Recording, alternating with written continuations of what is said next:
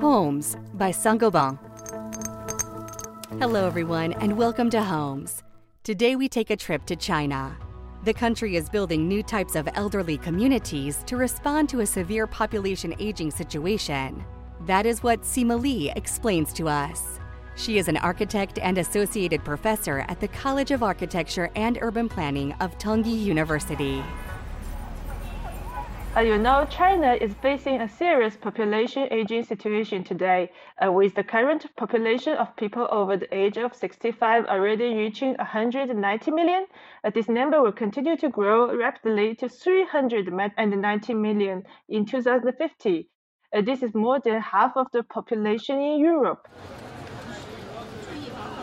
In the past, under the influence of traditional filial piety in the Eastern society, uh, the elderly in China were usually supported by their families. But today, rapid urbanization is causing many people to leave their hometowns, and the family concept is moving towards the nuclear family as well, which makes it even more urgent to develop socialized elderly care services in China.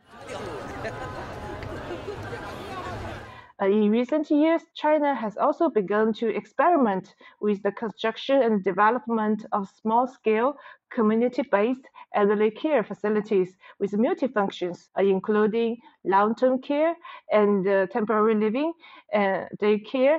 Uh, today, in cities such as Shanghai, the construction of senior care facilities has already shifted from large residential facilities to this kind of multifunctional ones in each community and uh, almost all large and medium-sized cities in China have started to include the planning of such community-based senior care facilities in their government's key projects. Uh, such facilities are usually converted from existing buildings, uh, which are not necessarily large in scale but need to compound various functions such as residence, daycare, which requires high standards at the technical level in terms of refinement of design, age-friendly performance of the environment, and the construction cycle of the project. The interior walls, based on the assembled building system, can easily integrate handrails, skirting lines and other heavily oriented uh, components on it, and the assembled construction process is also conducive to the flexible switching of space functions. As components can be easily replaced, assembled interiors also allow facilities to be more flexible in spatial updates in the facing of changing service demands, and thus enable sustainable operations.